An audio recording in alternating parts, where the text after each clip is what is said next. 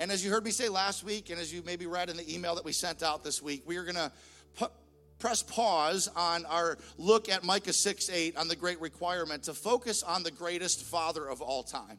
And to do that, I'm so excited that we have a spiritual dad to me, Pastor Craig McLeod, who is the founding pastor of this church the father of this house, if you will. Uh, you know that Kelly and I lost our dads at a very young age, and so he has stepped into the role of father to me and to Kelly, and he is pa to our boys. Uh, he's a spiritual father, he's one of my pastors. And so, as he prepares to take the stage, Life Church Buffalo, will you please give a warm welcome and show some love to my friend, my father, my pastor, Craig McLeod? Will you come and share God's word with us today? Love it. Thanks. Wow. Thank you so much. This is awesome. Um, boy, Pete, when you said that about, you know, your dad's being gone, and, you know, and, and I, I, I had to go back in time because uh, when Kelly's mother moved to Florida, she said, this is many years ago, you need to look after my daughter. And I had hired Kelly in that role that she had at the time. And so I was very protective, especially for those big bad boys chasing after her. Had to take one to the back room and say, back off. That was fun, man, that was fun. And I just love telling it. Oh, I love telling it. Wow, okay. Uh, a lot of history, a lot of history. It's so good to be here today. I'm so excited just pray for me because there de- there's detail here today, and so I'm going to use my notes. Today, I'm, I'm going to say some things that I've said before. But of course, that won't matter much because most of you weren't here when I said it. How many of you were here when I was pastoring? Can I just see hands? Ooh, more than I thought. Okay. You come to the first service. That's what's going on. All right. How many of you were not here when I was pastoring? Okay, well, that may be more. All right. I'm learning. Hey, man, what? That's been six years ago. What the Lord has been doing in this place is so awesome. I'm, I'm telling you, I'm humbled. Um, I'm, I'm uh, overwhelmed just at God's goodness and just what He does, you know.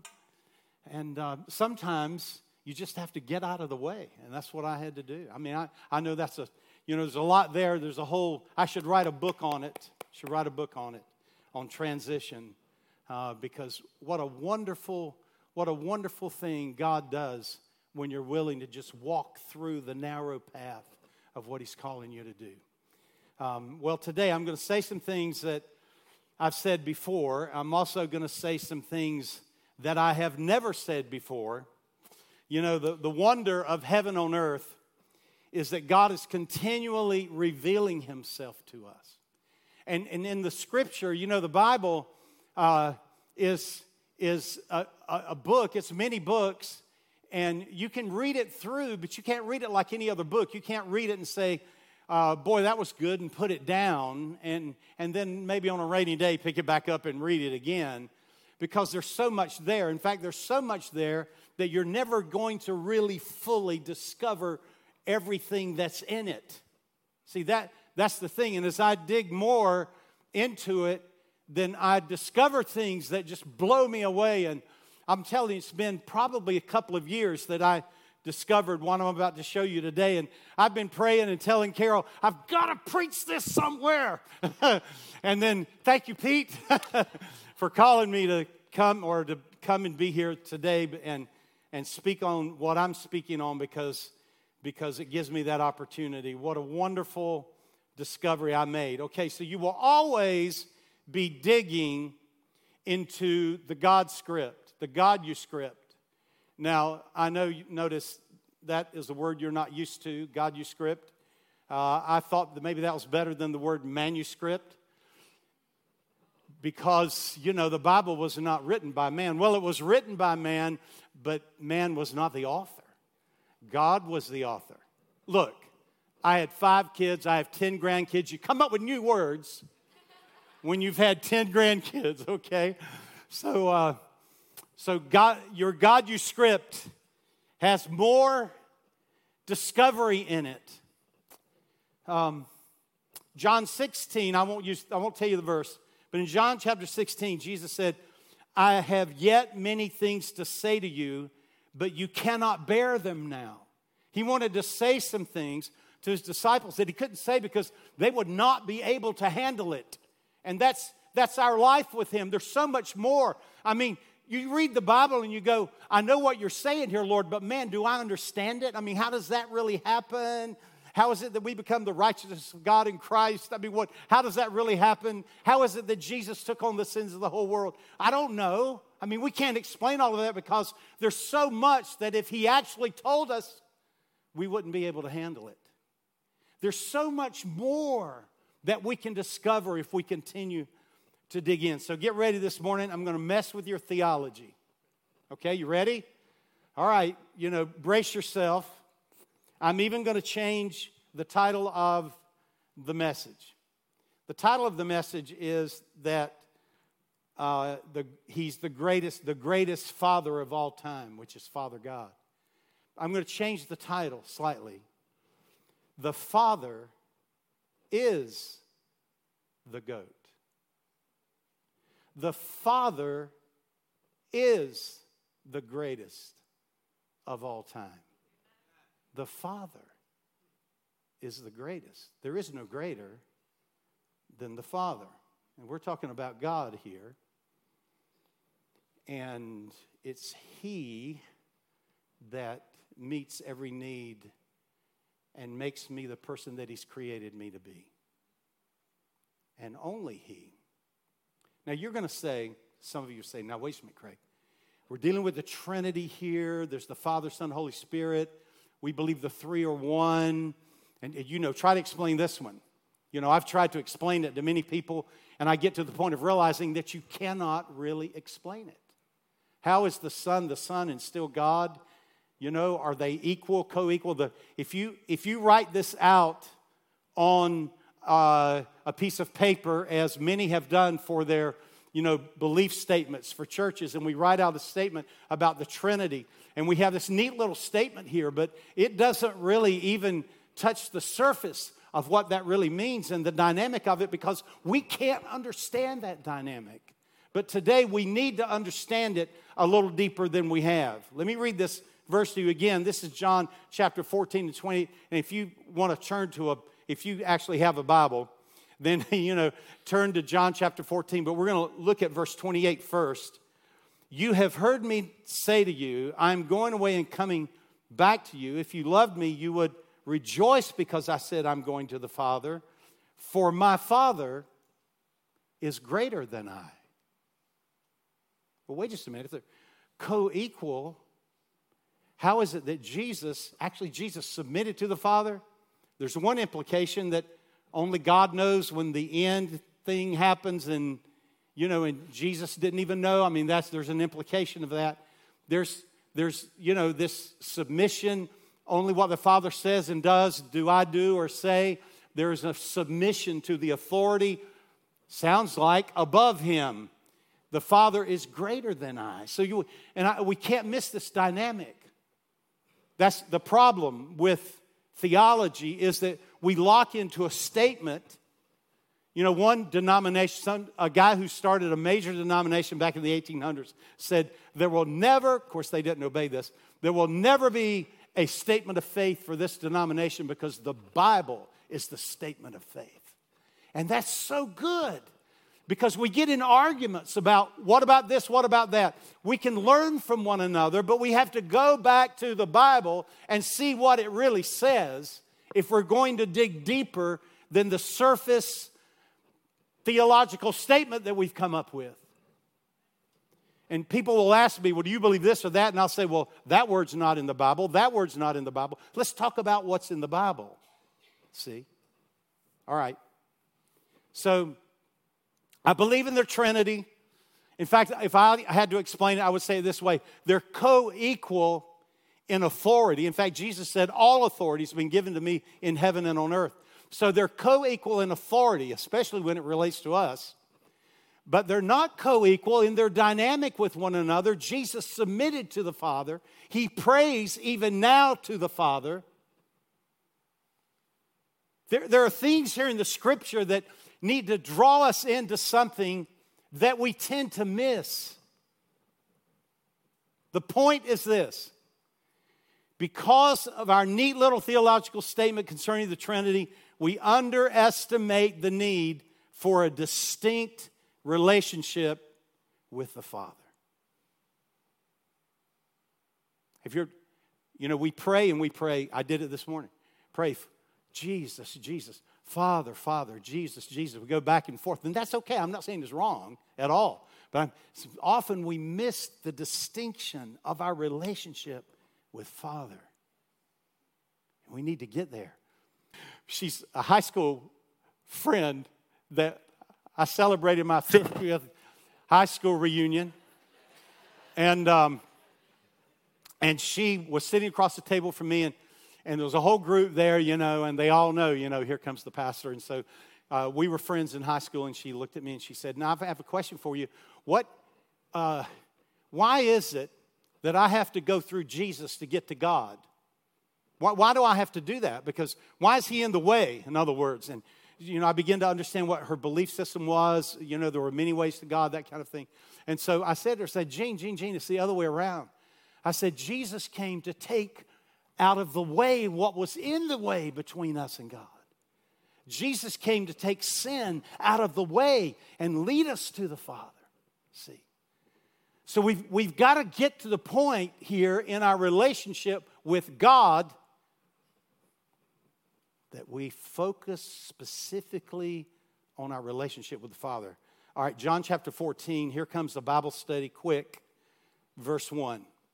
By the way, this is this is five there are five chapters, chapter 13, 14, 15, 16, 17 is all one evening. It's the evening before Jesus is crucified. And so that whole that whole evening in the scripture is a context and so when you read things in this, and you, you can't just pull out a verse, you've got to look at the context and see what's there. Because I'm going to mess with your theology this morning. But I, hey, hang with me. Don't walk out the door. Don't say that I'm in error, and don't go into all of that, please. You can email me later and, and just spill out, spill out the beans. Yeah, just go ahead. Or, uh, say whatever you want to say. It's all right. But hang with me because I'm going to stick with the scripture. Here we go. Let not your heart be troubled you believe in God, believe also in me. That's a little troubling right there. Believe in God, believe. Wait, aren't you God? You see, it gets really tricky in here. In my Father's house are many mansions. If it were not so, I would have told you, I go to prepare a place for you. And here, here's the revelation that began to pour out to me when I began to study the Greek. You know, by the way, I didn't take Greek you know, so I have to use tools. But what the Greek says here is absolutely incredible. The word mansions is not even in the Greek. Give me a break. Like, you know, Jesus is up there building a mansion for me. That word is mone. It's the word dwelling. It's not, it's not a physical place. It's not a house. In fact, look at the first part. In my father's house, in my father, and the word house is not house. That word is oikos, and that word actually means in my father's family dwelling. So think about the whole family of God together. In my father's family, it's about the dwelling, not about a place. Watch. In my Father's dwelling are many dwellings. In my Father's family dwelling are many dwellings. If it were not so, no, wait. Yeah, I would have told you. I go to prepare a place for you. You want the word place? Those three words are awesome. They all three have a secondary, or two, one has the primary, two have the secondary meaning of dwelling. But look at that. I go to prepare a place for you. But that word place there actually means a, to prepare a space marked off for you. I, I go to prepare a place, a space marked off for you. Let's keep reading. By the way, Is he talking about when I get to heaven? Or something else? Well, let's keep reading. Verse 3 And if I go and prepare a place for you, I will come again and receive you to myself, that where I am, there you may be also. Well, when is that? Is that is he talking about heaven there? When, if I go and prepare a place for you, I will come again, I'll receive you to myself, that where I am, there you may be also. Well, that's what we thought all these years reading that scripture. I'm messing with you now. So hang on, here we go. I'm submitting it to you.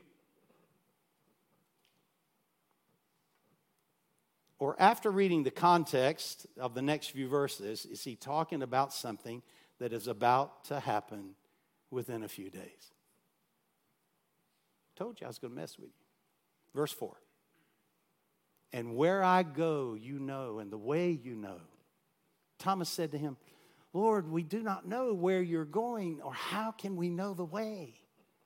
And Jesus said, the verse that we all quote probably if you've been a Christian very long, and somebody asks you, you know, what is the way? And here it is Jesus said, I am the way, the truth, and the life. No one comes to the Father except through me. Now, let me ask you a question. When he said that, was he talking about after we die, we come to the Father, or is he talking about salvation? When no one comes to the Father but through me, is he talking about salvation? Of course he is. We've always used it that way, haven't we? Because that's what he's talking about. He's talking about my coming to the Father when I come to Christ, when I come, when I when I accept Christ, when I become a Christian. That's what he's talking about. And that's the context of this whole chapter. I'm going to show you.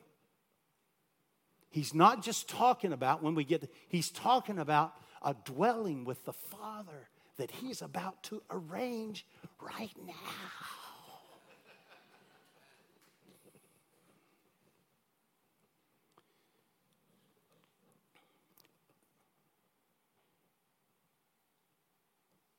Look at that verse again. Jesus said to him, I'm, I'm the way, the truth, and the life. No one comes to. See, we've quoted that and we said, here's how you get to heaven. That's not what it says. Jesus said, no one comes to the Father except through me. Jesus came to lead us to the Father.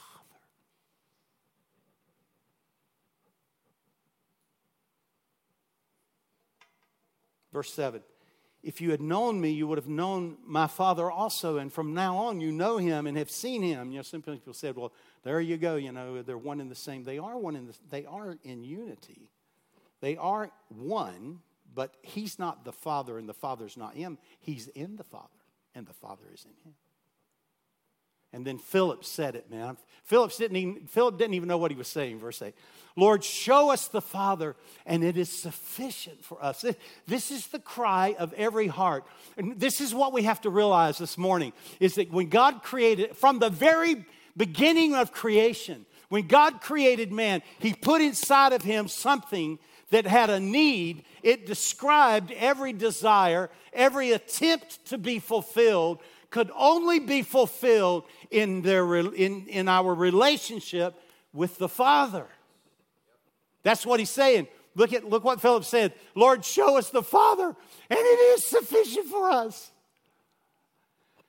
Ultimately, that's all I need. That's why it's so important for me to focus on my relationship with the Father. You know, it's been said that difficult issues in our life basically come from insufficient relationship with our fathers, or our fathers weren't all that good, or we didn't have a father. I've got some news for you this morning. There's no perfect father on the planet. I certainly was not a perfect father. I have regrets. Yes, of some things that I've done. I yelled a little too loudly at a couple of my boys. Let's not get into that story. I, have done some things I didn't, I shouldn't have done, but mostly there are a lot of things I should have done. that I didn't do. And I regret that. I deal with it all the time.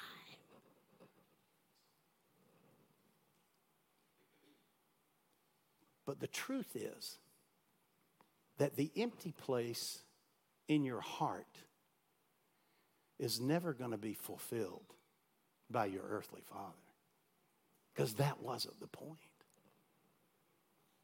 Doesn't matter. Some of you have not even had a father. You probably have the greatest opportunity of anyone to be filled without some of the things that get in the way to be filled with the Father and His love and His character and His nature. We were created not, we'll never be satisfied. I had a really terrific father. And, and I find myself still talking to him, Dad, why didn't you teach me this? Why didn't you teach me that? So go ahead, forgive your father. Would you please? And give your heart to the Father. Verse 9 Jesus said to him, Have I been with you so long, and yet you have not known me, Philip? He who has seen me has seen the Father, so how can you say, Show us the Father? Do you not believe that I'm in the Father and the Father in me? The words that I speak to you, I do not speak on my own authority, but the Father who dwells in me does the works. He's actually revealing the difference between he and the Father there. Verse 11 Believe me that I am in the Father and the Father in me, or else believe it for the sake of the works In other words, I know this is hard for you to believe. Just believe it. Would you just believe it? I'm in the Father and the Father's in me. I know you, I can't really explain it. You would never be able to fully understand it, but it's true. I'm in the Father and the Father's in me. And that's so important. It's really important for what he's about to say later on. Verse 16, and I will pray the Father, and he will give you another helper that he, he may abide with you forever. And remember, we're focusing what Jesus says about the Father. So when Jesus prays, I, want to change your thinking on something. When Jesus prays, he's not praying to himself. You know, how we've said that, you know, Jesus was praying, well, he's praying to himself because he's God. No, Jesus was not praying to himself, he was praying to the Father. Okay? Now look at verse 17. The Spirit of truth, whom the world cannot receive because it neither sees him nor knows him, but you know him, for he dwells with you. Who's he talking about? The Holy Spirit. He dwells with you. By the way, that dwelling is actually a different word that means remains, abide, it stays. Talking about the Holy Spirit here. And will be in you. He's been with you. He's about to be in you. Do you see what Jesus is talking about? He's not talking about future way down the road. He's not talking about when they die. He's talking about what's about to happen. So then he says, I will not leave you orphans, I will come to you. Well, what's he talking about?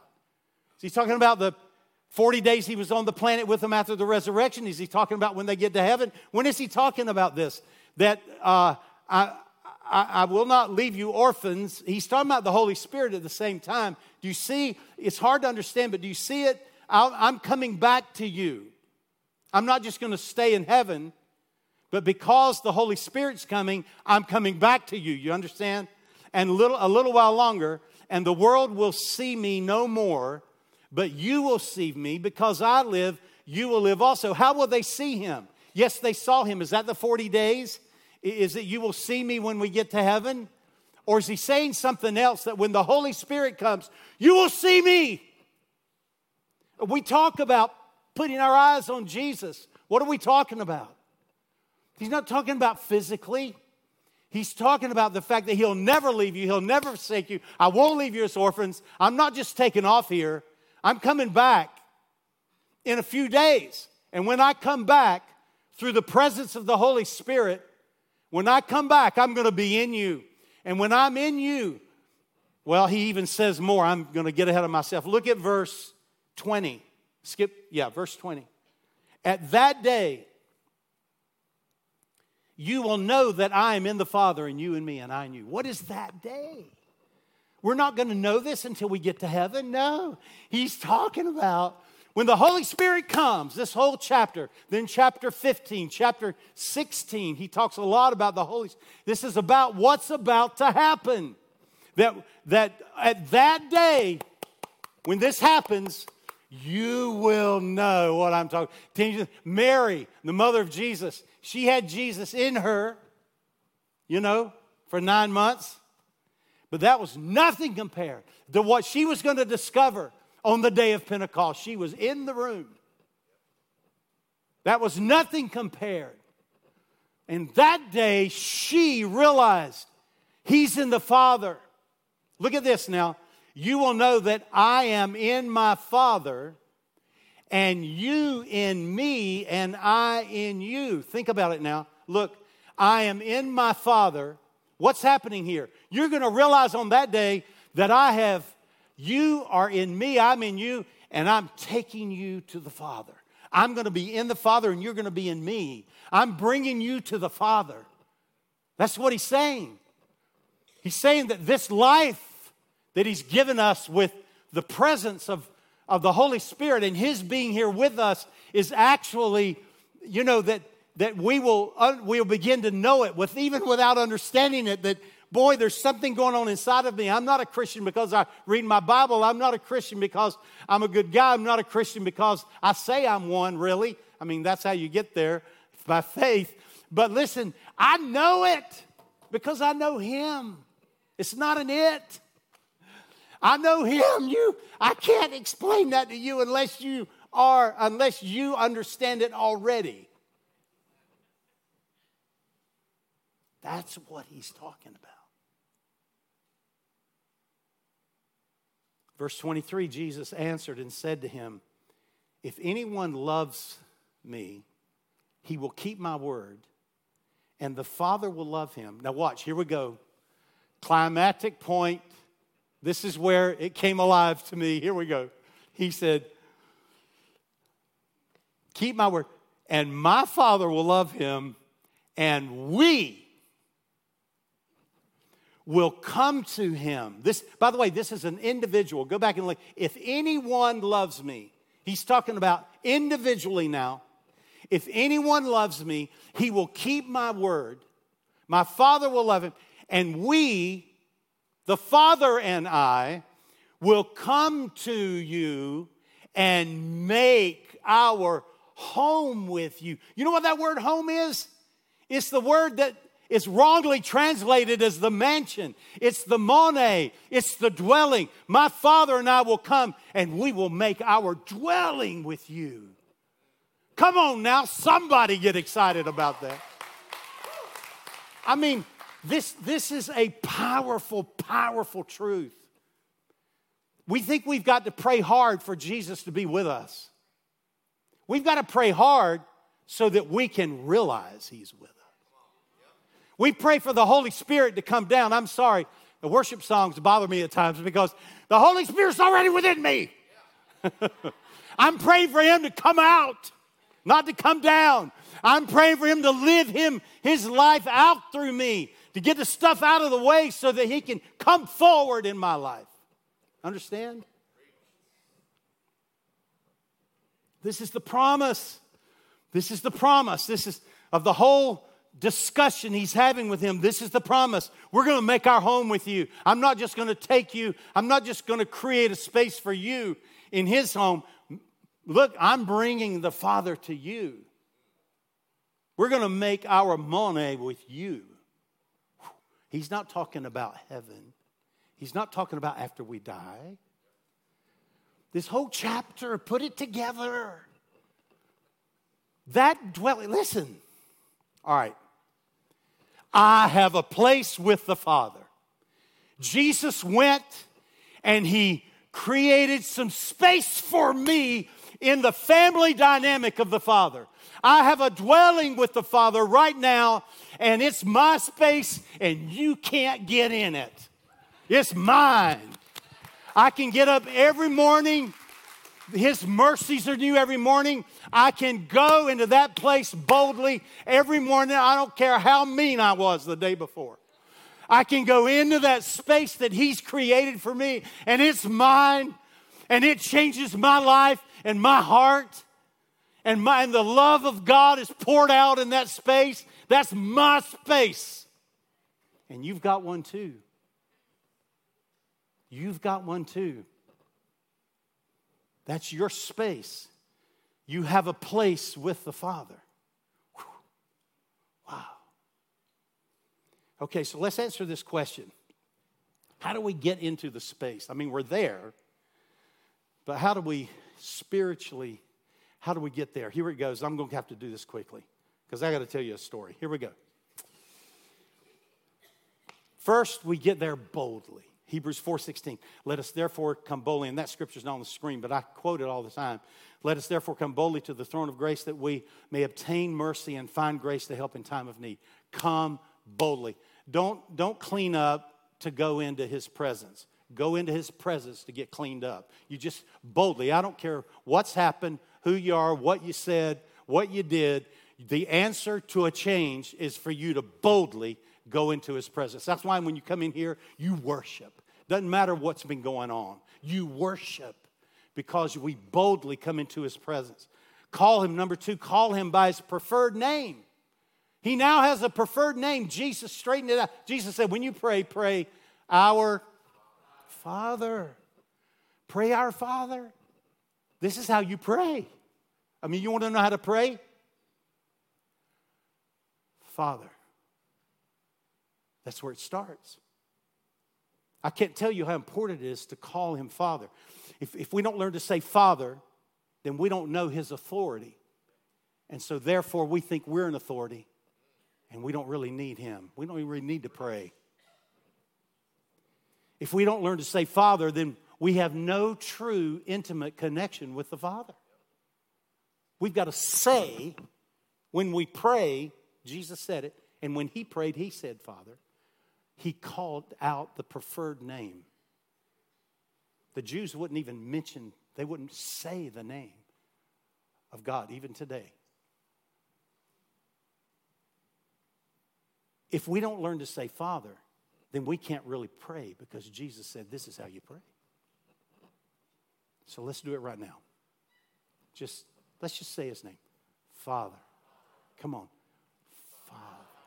Now just understand you're, you've just addressed him. Father, something happens to me when I do that. I love Jesus too, by the way, and I love talking to Jesus, my brother, the Bible says, actually. And he's my king and my Lord. I'm not, you know, I'm not dissing Jesus this morning. You understand, I'm folks, because Jesus came to bring us to the Father. So let's get this right.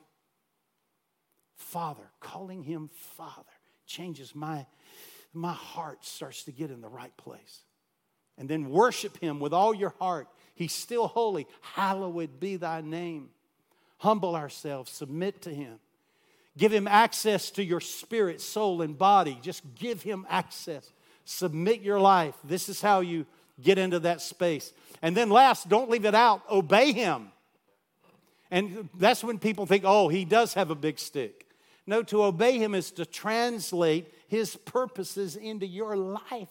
This is how you become who you're supposed to become and be who you're supposed to be and do what you're supposed to do is to obey him. You know that word, uh, you know, the word Abba Father's in the scripture three times, and we've said that it means daddy. It only partially means daddy. That word, uh, that word, it's an awesome study. The word Abba actually means intimacy.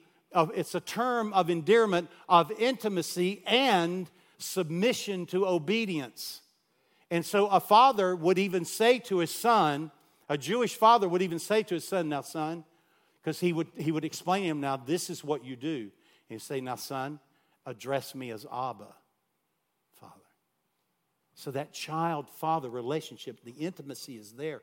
But that response is, it's what Jesus said. He said it in the Garden of Gethsemane. He said, Abba, Father. And he said, He said, Would you let this cup pass from me, but not my will, but your will. That's what that Abba means obedience. All right. How does this relationship with the Father change my life? And um, I'm going to tell you a story. It's my favorite story. I've told you this story. If you've been with me very long as a pastor, you will have heard this story. It's called, are you ready? Anybody want to call it out?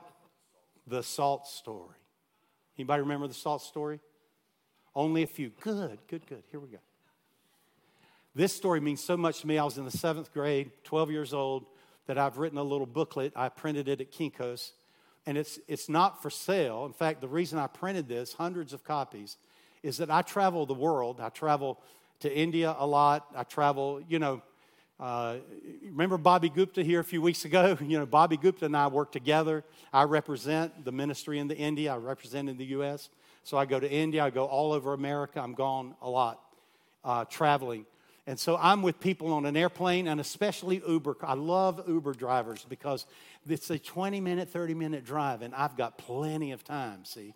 And so, so, and so I just, you know, God just gives it to me. It's, it's, it's really incredible how He just gives it to me. It just lands in my lap. And then always at the end, I'm able to say, hey, listen, um, you know, I've just got this little thing I wrote about. I did something bad in the seventh grade, and and uh, it was really bad. But I learned from this experience about just how much God really loves me. I learned a lot about God being my Father. That's what I say. And so I'm passing this thing out all over the place the Father's love. When I was in seventh grade, I was um, in the cafeteria. It was the beginning of the year, and I, you know, you want to be, peer pressure was strong. I just, I wanted to be, you know, accepted. And I was with this guy that was kind of the big man on campus, you know, sitting at the table with me. And he turns to me and he says, Hey, he says, I dare you to put salt in your hands and walk up to the counter where you put your tray and silverware in the dish. And there's a lady standing behind there and she's, you know, washing the dishes. And so I dare you to put salt in your hands, walk up and throw the salt on her. I said, Well, you're crazy. I'm not going to do that. He said, I tell you what, if I do it first, will you do it after me? I thought, Sure. I mean, first of all, he's not going to do it, right? I mean, if he does it, he's in trouble. I'm not going to do it after he gets in trouble. And then, secondly, you know, if he does it, he's going to create a big stir. And so I'm just, you know, I know I'm not going to have to throw the salt. So sure, you throw it first, I'll throw it. So we go up to the counter. He steps to the side so he can't, she can't see his face. And he flings his hand. He runs out the door. And uh, I look at her. I'm right behind him. Look at her. She didn't move. She kept you know, doing what she, and I thought, wow, he, she didn't even feel it. It's just salt. She didn't even feel it. You know, in a moment's time, you have to make a decision. And so, in the moment's time, I'm thinking, man, I'm going to be more, I'm going to be like the big man on campus. I'm going to be accepted. I didn't really think all those words, but you know, and so without thinking, I did the same thing he did, threw the salt, ran out the door. That afternoon, it's a Friday afternoon, I'm sitting in class, and all of a sudden, over the loudspeaker, Mrs. Johnson, would you please send Susie to the office? And so Susie, who never gets in trouble for anything, goes to the office and, and she comes back and she comes in the room and she looks at me and then she sits down. Second time, Mrs. Johnson, would you please say, send Caitlin to the office? Caitlin went to the office. She came back, looked at me, sat down. Then he over the last he says, Mrs. Johnson, would you please send Danny? Well, Danny's the other guy. He's the big man, the BMOC. And so then Danny says, so Danny goes to the office. He comes back. He comes back in. Well, I'm expecting him to come back in the room like, you know, troubled and, you know, repentant and upset and, you know, realizing that he had really messed up. And he walks in the door smiling. Walks over, sits down. He looks at me. He says, Man, are you in trouble? I said, What do you mean I'm in trouble? You did it too. He said, Oh, no, I didn't. I held the salt in my hand. I didn't throw it. I love Danny. Actually, Danny later in his adult life came to Christ. But I thought, oh boy. So over the loudspeaker, Principal R. Hal Smith, yes, sir. He was a tough one. He's a godly man, very godly. And so over the loudspeaker, Mrs. Johnson, would you please send Craig McLeod to the office? So I go to the office. I'm in my death march, the funeral march. I'm in the casket. And uh, I walk into the principal's office and I sit down at his table. He sends across and, well, he was very nice to me. well, Craig, how you doing? You know, and then he said, you know, uh, I, want, I, I, I would like to know. Um, I've heard a story, a story about some something that happened in the cafeteria today concerning salt. I said, I thought, well, you know, he doesn't know. So I said, I said, oh no. I said, I've heard of seniors putting mustard in the salt shaker, but you know, I haven't really. No, that's that's not what I'm talking about. He said, I tell you what, he said, when you find out who did it, you tell them that they have three forms of punishment. One, they can have salt thrown in their own eyes. Number two, they uh, have to apologize to the lady. Or number three, they have to tell their parents. Yes, sir. When I find out who did it, I, I, will, I, will, I will tell them. And I walked out the room. Now, listen, that was, I was 12 years old. When I was six, I gave my heart to Christ, and I really did at six years old. And so it wasn't that I wasn't a Christian. It wasn't that the Holy Spirit wasn't all over me on the way home. I had to walk home. Man, I was, I mean, we use the word conviction. There was a burn going on all over my body. And I got back home, and mother and daddy were at work. I had about an hour. It was four o'clock in the afternoon. I thought, well, he's probably not there, but I didn't know what to do. I didn't know. So I just, I just picked up the phone, really scared of what was going to happen. And I picked up the phone and I called Mr. Smith. Mr. Smith, he was there. Mr. Smith, crying, I said, I'm the one who did it. Well, Craig, I knew it was you, son. I just wanted to give you the opportunity to confess it. Wow. There's a wise man. I realized then I had been trapped by the st- strategic moves of a godly man. And after I hung up, I told him, I said, I, I, I should have had salt thrown on my own. That would have been the easiest, right? I said, I, I don't want salt thrown in my eyes, but I, I know I have to tell, I have to apologize to Miss Ragland. And I know my, my parents are going to find out anyway. Small town. There were 70 some people in my class. And I said, uh, so I'll do that. So it's Friday afternoon. Sunday night at 11 o'clock, I'm laying in my bed. I still have not gotten the courage up to tell my parents. And my mother walks into the room. We, we, had Bible, we had prayer every night before I went to bed, and they heard me pray. And I don't know what I said, but my mother said, We knew something was wrong. and so they, she came into the room and she stood there and she said, Well, Craig, what's going on? And I said, Well, I said, I told her what I did. And my mother, oh, my mother, she stood there holding it in, tears in her eyes. And she just looked at me and she said, Well, son, you know what you've got to do. You have to go tell your daddy. And daddy was in the room. It was 11 o'clock. He's watching the news. So I walked into the living room. I stood in front of my father. And I said, I told him what I did. My legs are shaking. I know now that I'm going to die. My dad was a disciplinarian boy. I know this is the end. And I'm, I'm telling him. For the first time, I saw my daddy cry. And I cry every time I tell it.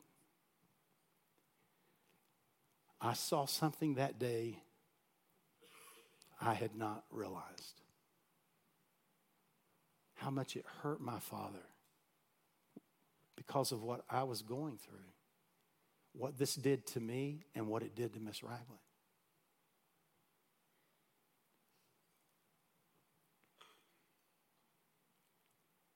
That was Sunday night. Monday, I skipped lunch. I didn't want to see her, you know, with everybody around. So I skipped lunch. I fasted, you might say. And then that night, that afternoon, I got on my bicycle and I rode to her house. Now, listen, riding to her house. Now, listen, I haven't told you this. Ms. Ragland was a different color than me. This was 1967. We had not even integrated yet as a school. There was a big billboard down the road in my county with a guy on a white horse right, reared up, and, and the, big cone hat on his head, and, and it said, This is KKK country. That's the culture I lived in. I was about to cross the tracks, that invisible wall that you don't cross. I was about to cross over the tracks. And I did, and I went to her house and walked up to the door, the screen door, the main door was open, nobody in the living room. I knock on the door, and Miss Ragland is in her kitchen. I find out later she's making, I think, biscuits. And she looks back over the door like and sees me. She says, Come in, and then comes back in. So I'm walking through the living room. I am scared spitless. And I go into her kitchen and I stood there, and she's not looking at me. She's just doing this.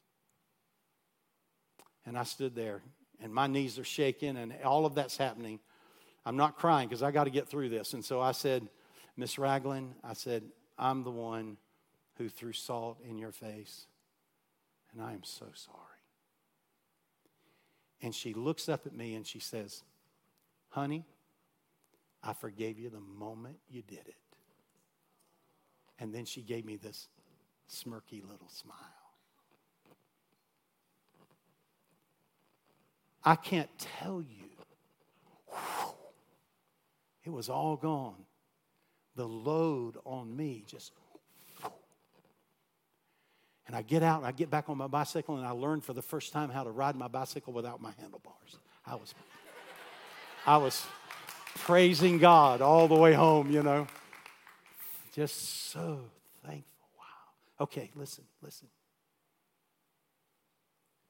God revealed himself, the Father revealed himself to me with Danny, that he's not so interested in what happens to me as much as what happens in me. We're so concerned, you know, we, we, we equate God with the circumstances that are going on in our lives. He's helping you in here how to respond to and actually influence and become an impact. Mr. Mr. Smith, come on. See, God wants to get through to the real you, and that's what Mr. Smith was doing. He knew that I was a fake in his office.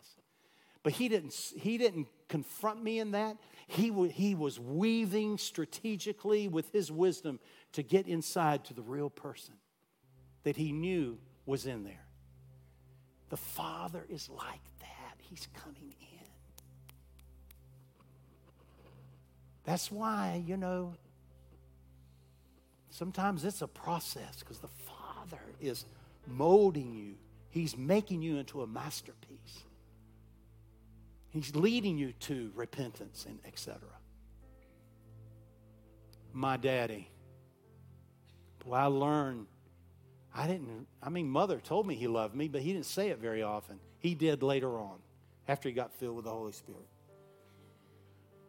But my, my daddy, I learned that day, the Father loves me. The Father loves me. He weeps over these things in my life. He loves me that much. And Miss Ragland, I tried desperately later on to track her down and couldn't find her. I mean, she showed me the Father with that simple statement I forgave you the moment you did it. The Father Look, Jesus went to the cross. The Father has forgiven you, but you've got to come into the place to receive it. You've got to come into his space. Jesus is taking you to the Father's lap. That's where he's taken us. And we've got to be right there to receive what we need to receive and get straight what we need to get straight. And we got to do it all the time because we're growing, we're learning, we're digging to learn more about the Father.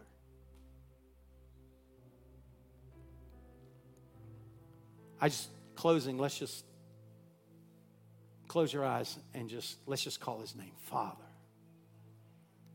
Father. Father, forgive us. Lord, for overlooking you through our theology and not realizing just how important it was to call your name.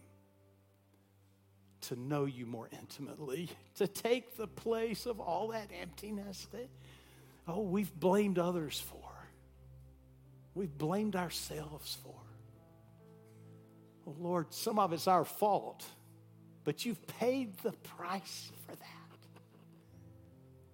We thank you, Lord, for wide, a wide open throne room space with you. Lord, draw us into your lap. In Jesus' name. Amen. Amen. Can we give it up for Pastor Craig?